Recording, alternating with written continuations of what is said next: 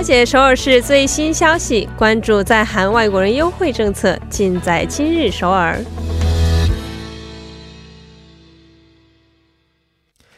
今日首尔为您传递首尔市最新消息，以及针对在韩外国人制定的各项政策、文化活动等信息。那么接下来就将首尔市公务员崔海燕主官的电话呢接进我们的直播间。喂，你好，崔老师。哎，你好，主持人。哎，老师好啊。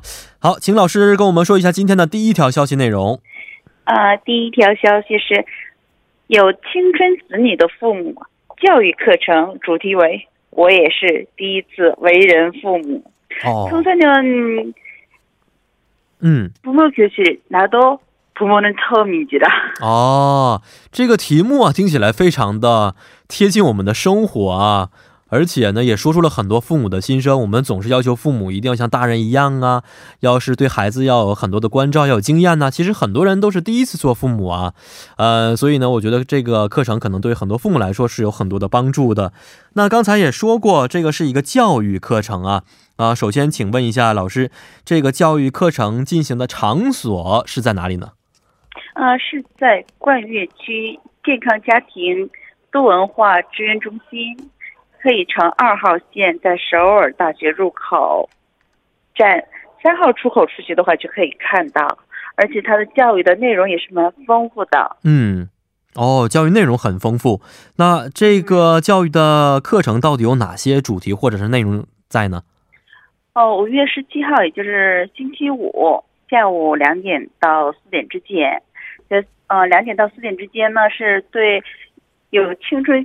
青春期子女的父母就是对话讲解，对话的方式怎么跟孩子就是谈交流哦，而且还是就是说能，特别是那种有矛盾期的孩子，他们有一些代沟的问题，可以怎样去可以调解？还有就是五月二十四号，也就是星期五，也是从下午两点到四点，是对子女进行性教育和性平等这方面的教育的。嗯嗯嗯。哦啊，这几个课程看起来都是非常有帮助啊。那呃，这么好的课程也应该是有一些人员限制，是吗？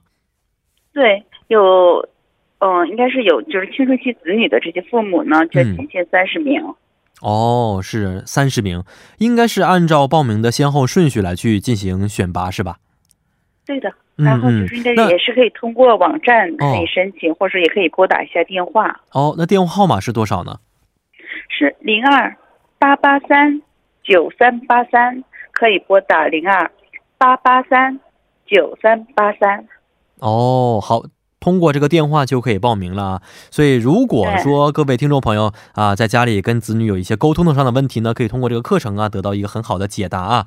好，那看一下今天的第二条内容。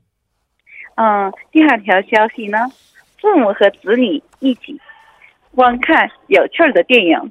부모와자녀와함께하는쏠쏠한영화관 람。 哦，哎，今天第一条内容和第二条内容真的是一个相乘啊！因为第一条解决完家庭矛盾之后，就可以有一个和睦的家庭环境，然后呢，跟子女们一起去看电影，而且对啊，觉得今天的这两条活动都是非常映衬我们五月的这个家庭月啊。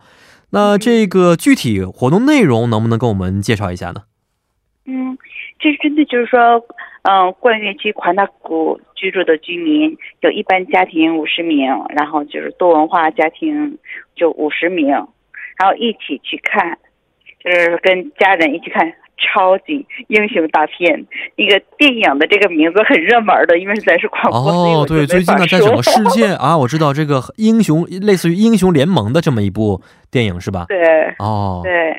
所以，哎，这个电影现在买票都是非常困难的啊，所以呢，可以跟父母们一起去看电影，也是个非常不错的选择。那既然是和家人一起看电影，而且这个电影还这么热门，是不是也会产生一些费用呢？